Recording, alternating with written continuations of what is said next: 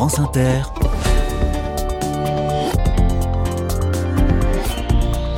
Dorothée Barba. Bonjour à tous, bonjour à toutes. C'est la crème de la crème des carnets cette semaine. Depuis lundi, je rappelle les invités les plus marquants et les plus marquantes de l'année 2023 pour leur souhaiter bonne année et pour prendre de leurs nouvelles surtout. Au programme aujourd'hui, la Creuse et les Cévennes, du théâtre et des jeans. Je passe d'abord un coup de fil à une comédienne itinérante qui est passée notamment par les chemins creusois et ensuite à un fabricant de jeans, Sévenol, qui n'est pas peu fier de son atelier qui existe depuis 132 ans et qui veut incarner le nouvel élan des vêtements fabriqués en France. Soyez les bienvenus. Carnet de campagne, le journal des solutions. Il n'est pas toujours facile de marier ces différentes passions. Voici une femme qui est comédienne et qui adore la randonnée. Eh bien, elle est parvenue à mélanger les deux. Si, si. Manon Tremelot se promène sur les chemins, elle demande aux gens de l'héberger et elle se nourrit de leurs histoires pour écrire des spectacles de théâtre. Et puis, elle refait son chemin dans l'autre sens pour jouer le spectacle chez les gens qui lui ont ouvert la porte. J'aime beaucoup ce concept. Alors, Manon a toute sa place dans cette semaine consacrée à la fine fleur des carnets de campagne. On rappelle nos invités préférés l'année dernière pour prendre de leurs nouvelles, tout simplement. Bonjour Manon. Bonjour Dorothée. Comment s'est passée, dites-moi, votre tournée dans la Brenne? Vous avez marché et joué avec une autre comédienne, Julie Groussin, dans le parc naturel régional de la Brenne, dans l'Indre. Tout à fait. C'était une expérience assez extraordinaire, surtout de partir à deux comme ça. On ne pouvait pas euh, s'imaginer que ça allait aussi bien se passer aussi pour euh, être hébergé et on a fait un, spectacle complètement différent. Et, on a, pendant ce projet, recruté une troisième comédienne pour partir cet automne en creuse cette fois, mais peut-être que je vous coupe la sous pied. oui, je comptais vous demander plus tard comment s'est passée la, troisième saison, mais je vois bien que vous, vous n'en faites qu'à votre tête. comment ça se passe? Qu'est-ce qui raconte précisément vos spectacles? Alors, euh, justement, pendant la deuxième tournée, on était parti sur quelque chose d'un peu moins euh, proche des gens et ça avait un peu moins fonctionné. Donc là, sur cette troisième saison, on a décidé de repartir sur quelque chose de, de plus des portraits des gens qui nous avaient accueillis. C'est aussi ce qui permet d'approfondir la relation avec eux quand on revient les voir. Euh, de parler d'eux, de dire ce qui nous a touchés, de les remercier en fait pour leur accueil. Et c'est aussi ce qui touche les gens, c'est de pouvoir s'imaginer, mais quelle, quelle aventure incroyable. Elles ont été euh, hébergées à trois chez des gens. Il y a vraiment des gens qui ouvrent leurs portes comme ça spontanément un soir à trois inconnus, et, et ça se passe bien et c'est incroyable. Et c'est et c'est aussi les causes et les motivations de ce projet. Euh, en fait, à l'origine de ce projet, il y a une grosse éco-anxiété de ma part, un refus d'accepter l'état du monde tel qu'il est aujourd'hui et une réflexion pour répondre à la question quelle est racine de nos mots aujourd'hui, comment agir? Euh, on n'a pas le temps de se pencher sur toute la réflexion, donc je vais tout de suite aller à la conclusion qui est qu'à la racine de cette crise mondiale, selon moi, de ce qu'on appelle l'individualisme et du consumérisme, il y a deux choses. La première, c'est que les gens ne savent pas ce qu'ils veulent vraiment, ce dont ils ont vraiment envie et besoin, qui est leur réel désir, parce qu'on est dans une société tournée exclusivement vers le monde extérieur, qui ignore complètement le monde intérieur. On leur a jamais appris à connaître et écouter leurs émotions, ce qu'ils ressentent, et donc ils agissent beaucoup par mimétisme, par injonction sociale ou par persuasion publicitaire. La deuxième chose, c'est qu'une fois qu'ils ont identifié quels étaient leurs désirs profonds, ils ont peur de les suivre. Ils ont peur que quelque chose se passe mal. Et cette peur peut prendre plusieurs formes. Culpabilité, angoisse de ne pas réussir à gagner sa vie, peur du jugement des autres. Et la peur a une raison biologique. Heureusement qu'elle est là pour nous éviter de faire des choses qui nous mettent en danger. Mais mon constat, c'est qu'elle est excessive dans 99% des cas. On s'imagine que le pire va nous arriver. On a une perception complètement démesurée des risques. Et il nous faut braver ces peurs. Il nous faut croire en la vie, euh, qu'elle est bonne, qu'elle est belle, qu'elle va nous aider à réaliser nos désirs si on les suit, même dans les cas les plus fous. Et en fait, ce projet, c'est proposer à tout le monde de faire ce travail de discernement intérieur, de comprendre quel est son désir réel et un travail de courage, de confiance en la vie. Euh, pour moi, ça veut dire la même chose. Mmh. De se précipiter dans l'inconnu et se dire, OK, ça va bien se passer. Et donc, moi, j'ai fait ce travail d'abord pour imaginer ce projet et m'y lancer, mais Julie et Céline aussi pour décider de tout quitter, partir deux mois et demi avec moi alors qu'on se connaissait pas, créer, jouer un spectacle alors qu'elles avaient quasiment jamais fait de théâtre. Troisièmement, les gens chez qui ont pas qui vont aussi se poser ces questions. Est-ce que j'ai envie de participer à ce projet, de faire, confiance à ces gens que je connais pas? Et quatrièmement, pareil pour les spectateurs qui viennent nous, nous voir, parce que le spectacle restitue notre aventure, la marche, les rencontres. Et il vient leur poser la question, et vous, chers spectateurs, est-ce que vous auriez eu envie de nous accueillir? Et si oui, est-ce que vous auriez su nous, nous, faire confiance? Donc, c'est vraiment les principes à l'origine du, du, projet et tous les autres piliers, le lien social, l'empreinte carbone zéro, le fait de prendre le temps, l'humain, l'ouverture aux autres, faire une proposition culturelle dans les campagnes découlent de ces premiers principes. Si je vous suis bien, Manon, en montrant avec ces, ces deux autres euh, comédiennes aux gens qui vous accueillent que vous, vous suiviez vos désirs, vous les aidez eux aussi à, à s'écouter? C'est un peu ça la démarche? Complètement. Euh, dans le spectacle, quand on raconte tout ce qu'on a vécu, les gens sont un peu sur le cul. Ils se disent mais comment c'est possible? Déjà quel culot? Ensuite, il y a, y a, vraiment des gens qui vous l'apportent. En fait, il, il, vous est arrivé que des choses incroyables et, et géniales et vous avez eu aucune galère. Enfin, c'est un truc de fou. Et donc du coup, c'est un peu genre un message de mais mais allez-y quoi. Enfin, arrêtez d'avoir peur, euh, suivez vos désirs mmh. et, et et voilà. et dans la Creuse, alors, c'était comment? Ça, c'était la troisième saison, donc? C'est ça, troisième saison. Et ben, je pense que c'était euh, une des plus belles, on va dire, la, la cerise sur le gâteau. Et c'est absolument magnifique. Mm. Il faut vraiment y aller. Quelle est la plus belle rencontre hein, de tous ces voyages à pied, Manon Oh, la plus belle, non, c'est pas possible. Peut-être c'est dur. On, mm. peut, peut-être qu'on peut dire la marche. Euh, le fait de marcher, ça c'est une rencontre incroyable. Je pense pas que pour moi, mais aussi pour Julie et Céline. En fait, c'est pas, c'est inimaginable à quel point ça, ça fait du bien, ça libère l'esprit, ça libère la tête de tout ce qu'on peut, de toutes les idées noires. Il y a, il y a à peine euh, trois jours, Julie, elle m'a dit, euh, bah, je continue à marcher quand ça va pas, et en fait, tout de suite, ça va mieux. Et je me dis, mais c'est fou, j'ai l'impression que personne sait ça, alors que c'est essentiel. Et moi, c'est pareil, pareil qu'elle. Qu'est-ce que je peux vous souhaiter pour 2024, Manon Tremelot?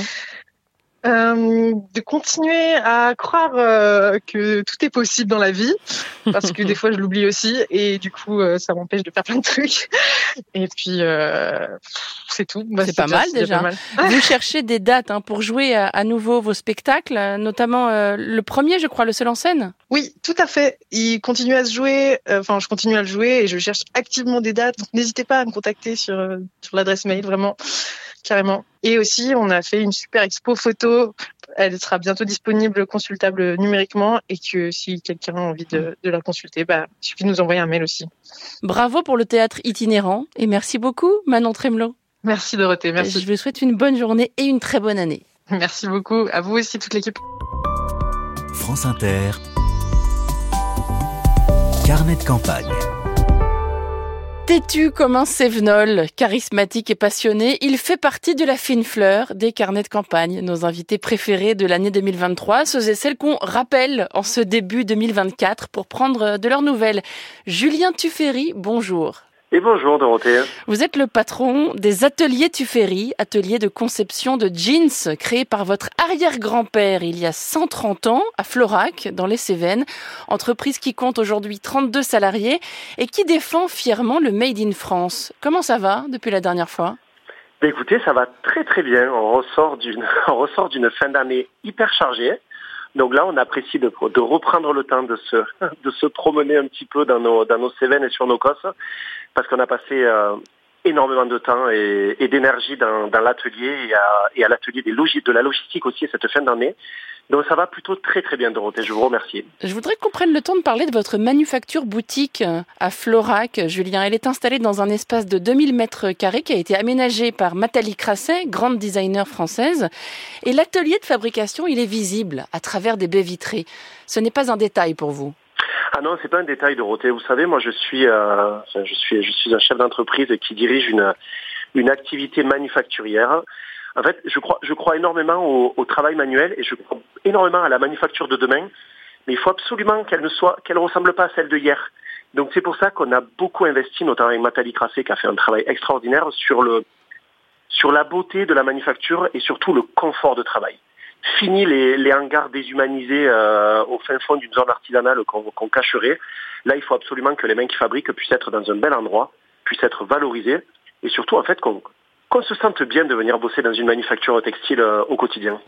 Et régulièrement d'ailleurs, les salariés changent de poste. Hein. Alors c'est plus que régulièrement, c'est-à-dire que toutes les 10 minutes, en fait, nous on fait en sorte d'organiser le travail pour qu'en fait toutes les 10 minutes environ, hein, on se lève et on puisse changer de machine pour pour qu'on puisse changer de geste. C'est hyper important parce qu'en fait, ça casse, alors petit 1, ça casse la routine, et c'est surtout qu'en fait, on préserve vachement l'humain parce qu'on va, on va éviter les trop grandes répétitions d'un même geste qui peuvent là, pour le coup, un petit peu abîmer. Donc on va vraiment cultiver cette polyvalence. Alors quand je vous le dis là, de rôder au téléphone, ça paraît hyper simple, mais en fait, c'est relativement compliqué parce que pour en arriver à ça, il faut qu'en fait, on puisse rendre polyvalent le personnel, mais surtout en fait les former à l'entièreté des gestes de jean. Et le jean est un vêtement hyper compliqué à fabriquer parce que ça nécessite de la connaissance d'énormément d'étapes. Quelle est votre étape euh, préférée dans la confection euh, d'un vêtement, Julien Tuffery? Moi, j'adore la coupe. La coupe de la toile, c'est-à-dire que la coupe, c'est un petit peu le, c'est un petit peu les plans. On a les plans du jean. Vous savez, pour un jean, il y a, il y a 18 pièces de toile. Et la coupe de la toile, c'est assez, euh, je trouve ça assez poétique parce qu'en fait, on part de quelque chose qui est plat, qui ressemble pas à grand chose, ici d'un rouleau de toile. On va découper et en fait, toutes ces pièces plates, assemblées les unes avec les autres, feront en fait le jean en trois dimensions. Et ça, je trouve ça assez, euh, ouais, assez inspirant, assez poétique. En tout cas, moi, c'est quelque chose que j'aime beaucoup. Et là, le contact avec la toile de jean, alors on a les mains toutes bleues à la fin. Je sais pas, il y a une certaine, euh, il y a une certaine passion qui se dégage de ça, et je pense que je m'en lasserai jamais, Dorothée. Ça consiste à tracer les frontières du vêtement, finalement. C'est exactement ça. C'est toutes les petites subtilités ensuite de forme, toutes les petites subtilités de courbe qui font évidemment qu'un jean atelier Tuffery est le, est le jean le, plus, est le mieux coupé du monde, bien évidemment. évidemment. J'ai lu dans un reportage du journal Le Monde consacré à votre manufacture que vous y voyez dans cet atelier ouvert au public une revanche familiale. Pourquoi ce terme?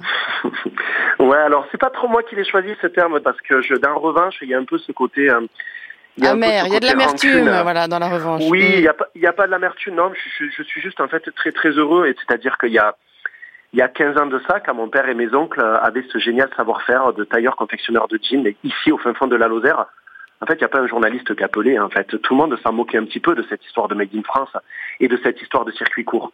Et aujourd'hui, c'est juste hyper agréable de se dire que, enfin, a priori, il y a quand même une tendance qui revient sur sur le bon sens, sur le local, sur une mode plus éco-responsable.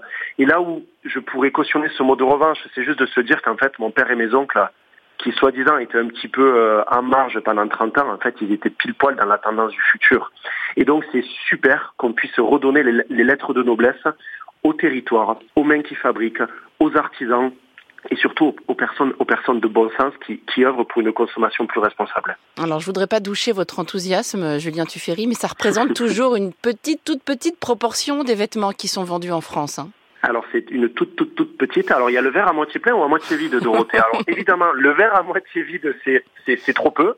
Le verre à moitié plein, c'est qu'il y a 10 ans, ça, le, les, les, habits achetés en France, fabriqués en France, aujourd'hui c'est 3%. Alors oui, c'est très très peu. Mais il y a 15 ans, c'était 0,1%. Donc en fait, c'est chouette, ça évolue. Et évidemment que vous, vous, vous les, les, les auditeurs, quand vous avez le choix, que ce soit Atelier du ou ailleurs, essayez de privilégier des choses qui sont fabriquées localement, qui sont sincères avec l'humain et sincères avec l'écologie. C'est trop important pour les défis qui nous attendent, je pense. Vous parliez des circuits courts à l'instant. C'est important hein, de parler des matières premières de vos vêtements. Vous travaillez, Julien Tuffery, sur la laine de Lozère, sur le coton des Vosges, sur le lin de Normandie et sur le chanvre du Lot. C'est beaucoup d'énergie, ça, pour trouver les, les matières locales? Oui, évidemment, c'est beaucoup d'énergie. Et nous, ça, encore une fois, moi, dans cette histoire de pantalon, vous savez, Dorothée, je suis la troisième génération, la quatrième génération, pardon. Il y a eu trois générations avant moi. Il y en aura peut-être 18 après moi.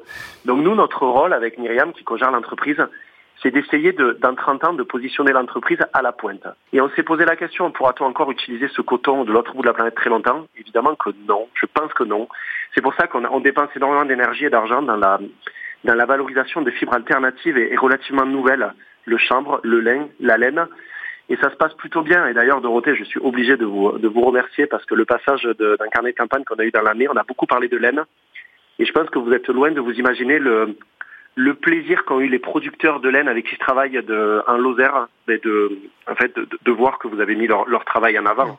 Et ça aussi, c'est hyper important, de se dire qu'au fin fond de nos, territoires, partout en France, il y a quand même des initiatives qui sont géniales, qui sont pleines d'optimisme et qui vont un petit peu à l'encontre, je trouve, de l'amorosité ambiante du moment.